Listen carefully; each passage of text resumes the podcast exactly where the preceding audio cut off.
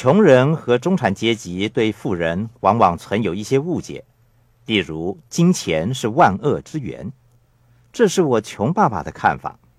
富爸爸认为没有钱才是万恶之源。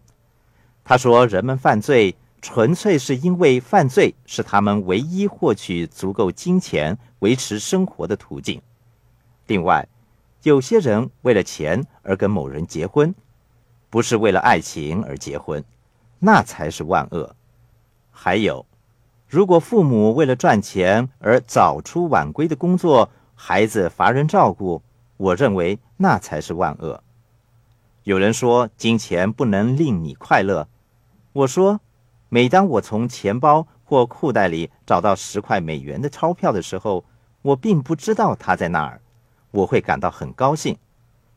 每次发薪水的时候，我都感到很兴奋。我不喜欢账单，但是钱却令我感到快乐。如果你是一个不快乐的人，那么我可以肯定，世界上所有的钱都不会令你快乐。如果你是一个快乐的人，钱越多，令你越快乐。钱能让你的生活过得好一点，可以让你更好的享受生命。如果你是一个不快乐的人，我相信金钱也不能让你快乐。更多的钱也只会让你更不快乐。可是我认识很多不快乐的穷人，无论如何，他们都是不快乐的。金钱跟不快乐的感觉是没有关系的。金钱可以为你带来健康。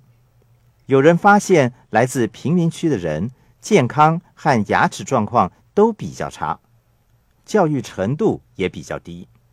金钱对你的一生有着深远的影响，跟你快乐不快乐却没有很大的关系。但是，如果你正受着牙痛之苦，你一定不快乐；如果你的腰背疼痛难当，你不会快乐；如果你居住在贫民区里，你也不会快乐。对于以上种种情况，金钱都能发挥作用。